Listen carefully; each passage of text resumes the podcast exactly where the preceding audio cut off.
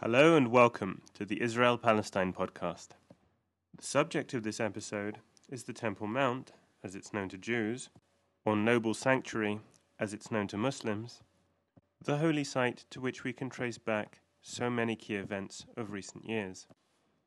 It was the stickiest obstacle for the Clinton led peace talks of 2000 and the epicenter of the Al Aqsa Intifada, which erupted following Ariel Sharon's visit to the site in October that same year and was named after the Al Aqsa Mosque located on the Mount. So, taking a critical look at the place this site occupies in Israeli and Palestinian national consciousness can help us to analyze the often tragic events for which it has been a catalyst. The most recent outbreak of violence is instructive. In September 2009, on the eve of Yom Kippur, rumors that a radical Jewish group planned to hold prayers on the Mount led to serious clashes between Palestinian protesters and Israeli police. These clashes followed the same pattern as previous outbursts. Under rules currently administered by the State of Israel, only Muslim worship is permitted on the Temple Mount Plaza. Jewish prayer is confined to the Wailing Wall and any suggestion that Jewish prayer will be moved to the mount itself acts like a red rag to a bull. Although the Temple Mount is home to the Holy of Holies, Rabbinical Judaism forbids Jews from entering the site until the coming of the Messiah. I want to start by looking at how Israeli governments have drawn on this aspect of Jewish tradition to put in place a workable sharing arrangement and then at how the viability of this arrangement has been called into question by the messianic currents in Israeli society. First, for those who are unfamiliar with the geography, the Holy Precinct comprises a raised plaza in the southeast corner of the Old City of Jerusalem, taking up about a sixth of the Old City's total area. There are two important mosques on the plaza at the southern end is the relatively unostentatious Al Aqsa Mosque. In the center is the much more impressive Dome of the Rock with its famous blue mosaics and golden dome. The area where Jews pray is outside the main site at the foot of its western wall. The Temple of Solomon is said to have been built around 1000 BC on Mount Moriah, a craggy hill just outside Jerusalem. In 586 BC, the Bible tells us, the Babylonian emperor Nebuchadnezzar destroyed the first temple and carried the Judeans away in captivity to the rivers of Babylon. Seventy years later, returning exiles built the second temple. The man made plaza that tourists can visit today was built around the time of Christ, when Herod, the Roman vassal king of Judea, knocked down and rebuilt the existing structure. The temple on Mount Moriah had become too small to hold all the pilgrims and worshippers, so Herod extended the sacred pre- precinct around the structure, building a 34 acre stone platform so that worshippers could congregate around the new temple. It was only decades later, in 64 AD, that the works were concluded. The unemployment that resulted from the end of construction lay the ground for the revolt against Rome that began in 66 AD. In 70 AD, the revolt was crushed by Titus and the temple destroyed. The failed revolt marks the start of the 2000 year exile of the Jewish people referred to in Israel's national anthem. Rabbis taught generations of Jews that they were strangers in foreign lands, that only the long awaited Messiah could lead them back to their own country, and that only he could undo Titus's crime and rebuild the temple. So the temple has always been central to Jews' explanation of how they can be the chosen people and yet live under the rule of other, at times hostile faiths. But a messianic narrative is a double edged sword. On the one hand, it's a persuasive explanation for why people should get on with their lives and leave redemption to future generations. The side effect is that activists are all the more zealous when they start believing that tomorrow has actually come. In any case, at the place where the temple is thought to have stood, there is now a spectacular golden domed octag- octagonal mosque adorned with blue mosaic. It is called the Dome of the Rock because underneath the main structure, structure a crag protrudes from the plaza. This rocky outcrop is thought to be the protruding peak of Mount Moriah. Muslims believe the mosque marks the spot where Muhammad, carried from Arabia by a magical steed, ascended to heaven and led all the prophets of Israel, such as Abraham, Moses, and Jesus, in prayer. Muhammad's ascension, the Mi'raj, is recounted in the Quran. However, the Quran only says that God took Muhammad from the sacred mosque to the most distant mosque, the word for most distant being Al Aqsa. As some Israelis like to point out, Jerusalem is not mentioned once in the Quran, and Muhammad, aside from this miraculous journey, never went near Jerusalem. Caliph Omar conquered the city in 638 AD, but it was a later caliph, Abdul Malik, who built the Dome of the Rock in 691. It is thought by some historians and by some polemicists that since Abdul Malik did not control Mecca, Islam's holiest city, he wished to establish Jerusalem as a rival holy place for Muslims, and so built the mosque in order to strengthen the idea that Muhammad's ascension was from the Temple Mount. In any case, the dome became a place of prayer and pil- pilgrimage for Muslims. M- meanwhile, rabbinical law forbade Jews from entering the site until the Messiah comes to rebuild the third temple. Instead, Jewish prayer was directed to the western, to the western wall, the only part of the old temple complex still standing. Now, to grasp the importance for the Israeli public of Israel's capture of the old city and the Temple Mount in the Six Day War of 1967, two points must be borne in mind. First, Jordan, after annexing East Jerusalem in 1948, barred any Jew from entering the Old City. While Zionism saw itself as a gathering in of the Jewish diaspora, the creation of the state was tainted with bitterness and exile, and an even greater estrangement from Judaism's holiest site. It was hard to see the state as heralding the Messianic age when its creation meant that Jews were cut off from their holy city. Second, in the period preceding the war, territory and national identity had disappeared from the national conversation. Israelis were facing their first ever economic recession and were more concerned with debating their deficit than with redeeming the biblical heartland. The conquests of 1967 awoke Israel from a mood of Dor realism. So, as Israeli paratroopers rushed to secure the old city of Jerusalem and the Temple Mount, before a ceasefire was declared, General Shlomo Goren, chief rabbi of the army, followed close behind, blowing on a ram's horn. After leading soldiers in prayer, the rabbi conferred with Chief, Chief of Staff Uzi Narkis and urged him to dynamite the Dome of the Rock, the mosque sitting on top of the Holy of Holies. Now is our chance to destroy this abomination, he insisted, Narkis had to threaten the rabbi with imprisonment before he would give way. Nonetheless, the Israelis did want to designate an area for Jewish prayer.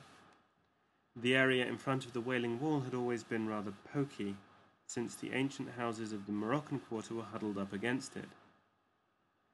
That very evening, volunteers, mainly boys and old men, since all the young men were at the front, destroyed the Moroccan houses giving residents minutes to gather their belongings. The same day, Defense Minister Moshe Dayan, fluent in Arabic, came to an understanding with the Muslim religious authorities in an impromptu meeting held cross legged on a carpet in the Dome of the Rock. Jewish worship would be restricted to the Wailing Wall. The Temple Mount would remain under the control of the Muslim religious trust called the Waqf, Non Muslim tourists would be allowed to visit the site but not pray there, and only in the mid morning from Sundays to Thursdays. However controversial the destruction of the Moroccan quarter, it led to a stable arrangement for sharing the site. Most importantly, the state was able to draw on the authority of Jewish orthodoxy. Israel's two chief rabbis issued edicts, the encouragement of the government, reaffirming the traditional prohibition on Jews entering the holy precinct. Later that June, when hundreds of thousands of Jews converged on the newly conquered holy city to pray on Shavuot, the Feast of Tabernacles, they congregated not on the mount, but on the new plaza that had been cleared in front of the western wall. However, the Temple Mount was no longer tantalizingly out of reach, a few yards to the other side of a ceasefire line. There was no longer that psychological barrier to thinking of the State of Israel as heralding the messianic era of redemption.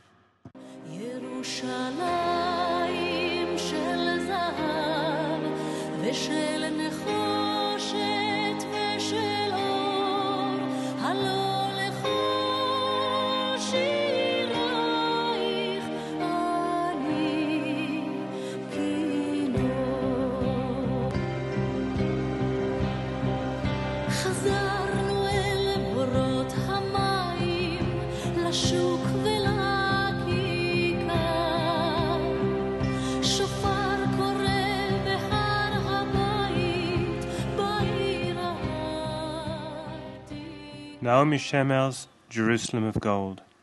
She writes, We have returned to the water cisterns, to the market and the square. A ram's horn calls out on the Temple Mount. Of course, that was the verse she added in 1967. The original 1966 version was, The market square is empty, no one visits the Temple Mount. With the change of perspective brought about by the 1967 war, voices in Israeli civil society started to question the ban on Jewish prayer on the Temple Mount. This sentiment is articulated most strikingly by the four movements that I want to talk about now Chai V'Kayam, the Temple Mount Faithful, the Temple Mount Institute, and the movement to establish the temple. To see where these movements are coming from, we need to situate them with respect to two quite distinct religious communities on the one hand, the ultra Orthodox community, and on the other, the religious Zionist community. First, the ultra Orthodox or Haredi Jews, who tend to dress in all black and wear hats, kept to the traditional rabbinical view that Jews may not step foot on the Temple Mount, and generally see the State of Israel as a secular entity for managing worldly affairs. In contrast, religious Zionists generally wear a knitted skull cap, often with jeans and a shirt, and probably a tzitzit tucked discreetly into their trousers, are regarded as heretical by Haredis and believe that the state of Israel is a vehicle for divine redemption. The religious Zionist credo was essentially formulated by the philosopher rabbi Abraham Kook in the early part of the 20th century. From 1967, his son, Rabbi Tzvi Yehuda Kook, became the spiritual leader of the settler movement, teaching that it was a divine commandment to settle the newly conquered territories in keeping with the state's redemptive mission. However, Kook, like other religious Zionist leaders, maintained that it was still forbidden to step foot on the Temple Mount, let alone rebuild the temple. The Messiah himself would do that. The first movement I want to talk about, Chai V'Kayam, is led by Yehuda Etzion, a disciple of the Rav Kook. Despite Kook's views, in 1982, Etzion led a highly credible conspiracy to storm the Temple Mount and dynamite the Dome of the Rock with a view to establishing the Third Temple.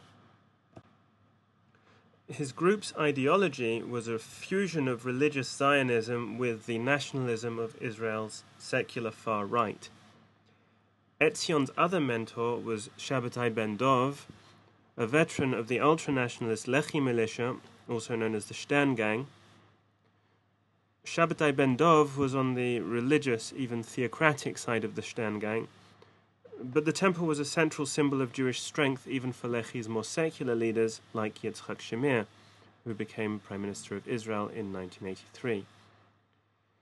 Shamir had approved the Sterngang's 18 point charter, which called for, I quote, building the temple as symbol of the era of the Third Kingdom. In contrast to the Rav Kook, Ben Dov saw the secular state of Israel with its timid leaders as devoid of redemptive power. This part could only be played by a vanguard of settler activists. This message rang particularly true in the settler movement in 1982. The Begin government intended to hand back the Sinai Peninsula to Egypt that April. How could the state have a divine purpose if it was giving away the land that God had given it? The dynamite plot aimed to salvage the state's messianic mission by scuppering the withdrawal and allowing the rebuilding of the Third Temple. What Rabbi Goren had failed to do through the army would be done by the settler vanguard.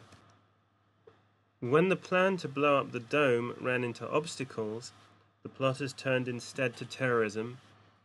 They were arrested by Israeli security services for plotting to blow up Arab school buses. Yehuda Etzion, who served a short prison sentence, continues to pursue his lobbying and fundraising activities and is currently working on a lengthy biography of his mentor, Shabbatai ben Dov.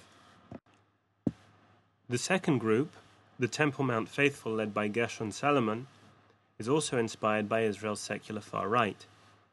Salomon's main activity is to visit the Mount and to address resounding declarations to the government, such as, I quote, The God and people of Israel demand you to build the temple of God now. There is no need to wait for the coming of the Messiah ben David as he will come only when the Arab Islamic enemy that desecrates God's holy hill is removed and the temple is rebuilt. Despite the references to God, the declaration betrays Salomon's contempt for traditional Judaism. Inspired by Israel's secular far right, Salomon is dismissive of the strict prerequisites for building the temple stipulated by rabbinical law. Bareheaded and beardless, he wishes simply to ignore them and get on with building the temple to mark the rebirth of the Jewish people as a glorious nation. For this reason, our third organization, the Temple Institute headed by Rabbi Israel Arieli, has a far stronger appeal for pious Israelis, especially in re- religious Zionist circles. Rather than dismissing the requirements that have to be met under Jewish law before the temple can be built, the Institute shows how they can all be met, if necessary, using cutting edge technology. For example, according to rabbis, the temple may not be built until a red heifer is born in the Holy Land. Some years ago, I was taken around the Temple Institute Museum by a young but intense lady who explained that all Jews are considered to have had contact with the dead since the destruction of the Second Temple. That is why it's forbidden to pray on the Mount.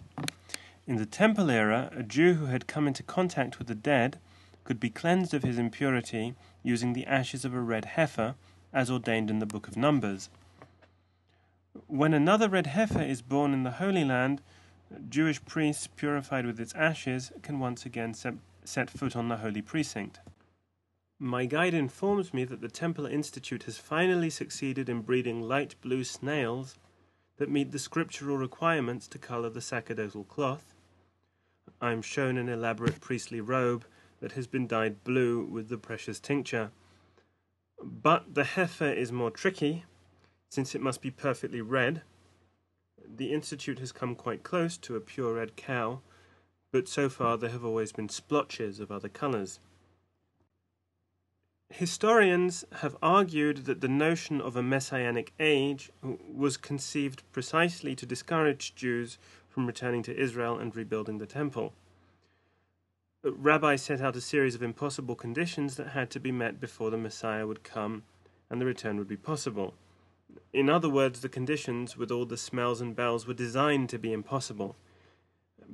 Be that as it may, like many religious literalists, the Temple Institute is applying a lot of modern science, and in particular biotech, to comply with the almost impossible letter of the law. The other function of the Temple Institute and its museum is to produce a lot of fun artifacts and well illustrated books that generate interest in the issue of the temple. But all the arts and crafts and smells and bells sit strangely with a certain air of secrecy. For example, I asked my guide if I could photograph the blue priestly robe, and she became quite hostile.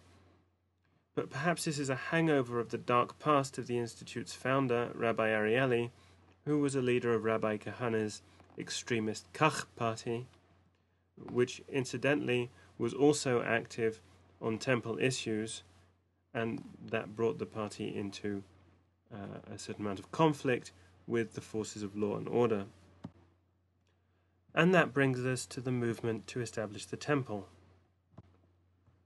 While the Temple Institute appeals primarily to religious Zionists, this movement, founded by the uh, Alboim dynasty of uh, rabbis belonging to the Belzer Hasidic sect, reaches out to the ultra Orthodox Haredi community. Rather than trying to fulfill all the impossible conditions artificially, the Alboims have used their position as mainstream Orthodox rabbis to argue that they are not necessary. In this endeavor, they have won some support from one of America's leading Litvak rabbis, Rabbi Moshe Tendler. Yosef el Alboim also argues that Jews are commanded to maintain a presence on the Temple Mount. His weekly visits can be seen on YouTube. He is heckled by mainstream Haredis but over a thousand people attend his movement's conventions. Beyond these organized movements, there are as many variants as there are Israeli activists who rely on the cult of the temple to make sense of their own lives and of their society.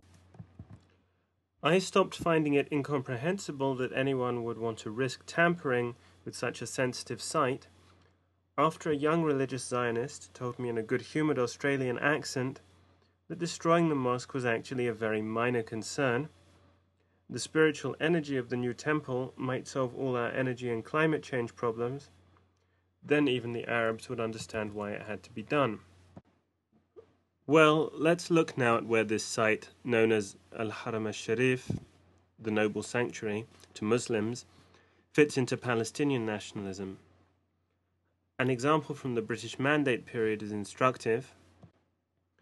At the time, Arab control of the mount itself was uncontested, but there was conflict over the Western Wall. The Western Wall riots of 1929 were the first major round of bloodletting between Zionists and Palestinians, resulting in over a hundred deaths on each side. As tensions grew over the 1920s, Jewish worship at the wall was a symbol of the overlapping historical ties to the land that legitimated the Zionist presence. For the Mufti of Jerusalem, Hajj al-Amin al-Husseini, asserting exclusive ownership of Jerusalem's most sacred space was a way of affirming sole Arab ownership of the land. The Mufti gave inflammatory sermons referring to the folk belief that the wall was where Muhammad had tethered the Buraq, the magical steed that had carried him from Mecca. So the wall should therefore be a Muslim and not a Jewish holy place. While Jewish prayer at the wall was too, too well established to be questioned, Husseini challenged the right of Jews to bring screens to separate men and women, claiming that this constituted unauthorized construction activity. From this act of brinkmanship, the dispute escalated into riots and bloodshed. Following the creation of the State of Israel, the Temple Mount was in Arab hands. Because it had not been lost, it was not an object of longing, so for the founders of Fatah and the PLO, the, the Haram was not a symbol of their irredentist claims. But the generation that launched the first Intifada in the late 1980s had only ever known Israeli control of the site. As in the 1920s, the sacred precinct embodied an overlapping tie to the land, but now the front line was on the mount itself, not the western wall. In 1990, Gershon Salomon's temple Mount Faithful announced plans to lay the cornerstone of the new temple. This gesture sparked the worst round of violence of the First Intifada, and the police reaction to the riots led to 22 Palestinian deaths. There is a similar sort of brinkmanship whenever archaeological exploration is proposed, sometimes leading to demonstrations not just in Jerusalem but across the Muslim world. The objection is usually that excavation will damage the mosque.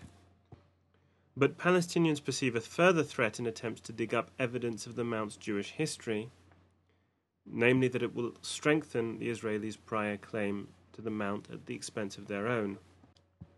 Most strikingly, archaeologists are prevented from studying the craggy rock underneath the dome, thought to be Mount Moriah, and are obliged to draw conclusions from photographs dating from the Ottoman period. This pattern of one upmanship has had grave political consequences. In 1996, the new Netanyahu government opened a new entrance to a tunnel that led from the Western Wall Plaza to the Muslim quarter of the Old City. False rumors circulated that a new tunnel was being dug that would threaten the foundations of the mosque.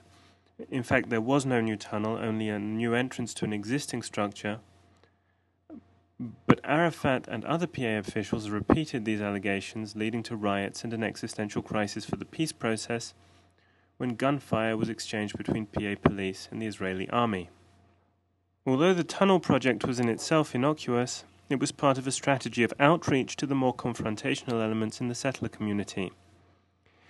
In 1995, Netanyahu had written a letter to Yehuda Etzion, mastermind of the 1982 dynamite plot, promising to establish Jewish prayer on the Temple Mount if he was elected. He could not keep that promise, so the tunnels were a sort of substitute gesture of ownership.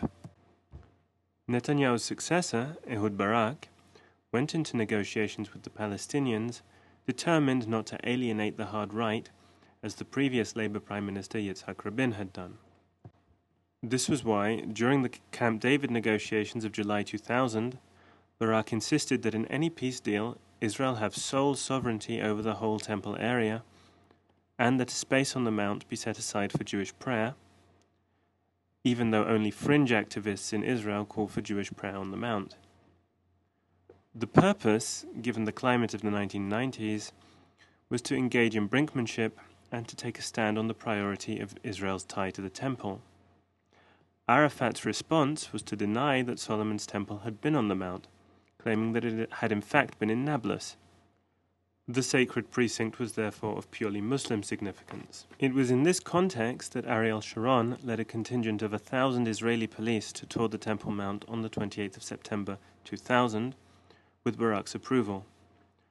Sharon's show of force was the ultimate affirmation of Jewish ownership. Palestinian riots followed, and then a lethal crackdown by Israeli police, leading to what we now know as the Second Intifada. There was similar posturing in the run up to the Annapolis Conference of November 2007. The Mughrabi Bridge, the main entrance to the Mount for non Muslim tourists, had collapsed in 2004. In 2007, work began on rebuilding the bridge, Palestinian protests began when archaeologists were called in to dig around the foundations of the new site to ensure that no antiquities were harmed. It transpired that rightists in Olmert's cabinet, opposed to the negotiations, had authorized the digging without consulting the PM in order to vaunt their hardline credentials. Palestinian leaders responded by fanning implausible rumors that the digging was, was a threat to the foundations of the mosque. Now that there are calls for the resumption of talks, Jerusalem has already proven to be the focus of posturing by both sides, most recently over the issue of a settlement expansion timed in order to affirm exclusive Israeli ownership. If future negotiations go anywhere, the Temple Mount is likely to remain a sticking point, and should they degenerate, a flashpoint for posturing and violence. For more information about the Israeli temple movements, I recommend Moti Inbari's book, Jewish Fundamentalism and the Temple Mount. For an analysis of the movements in the broader context of Jewish, Christian, and Muslim messianism, I recommend The End of Days by Gershom Gorenberg. Join me in two weeks to look back at the Camp David summit of July 2000, 10 years on almost to the day. Thanks for listening.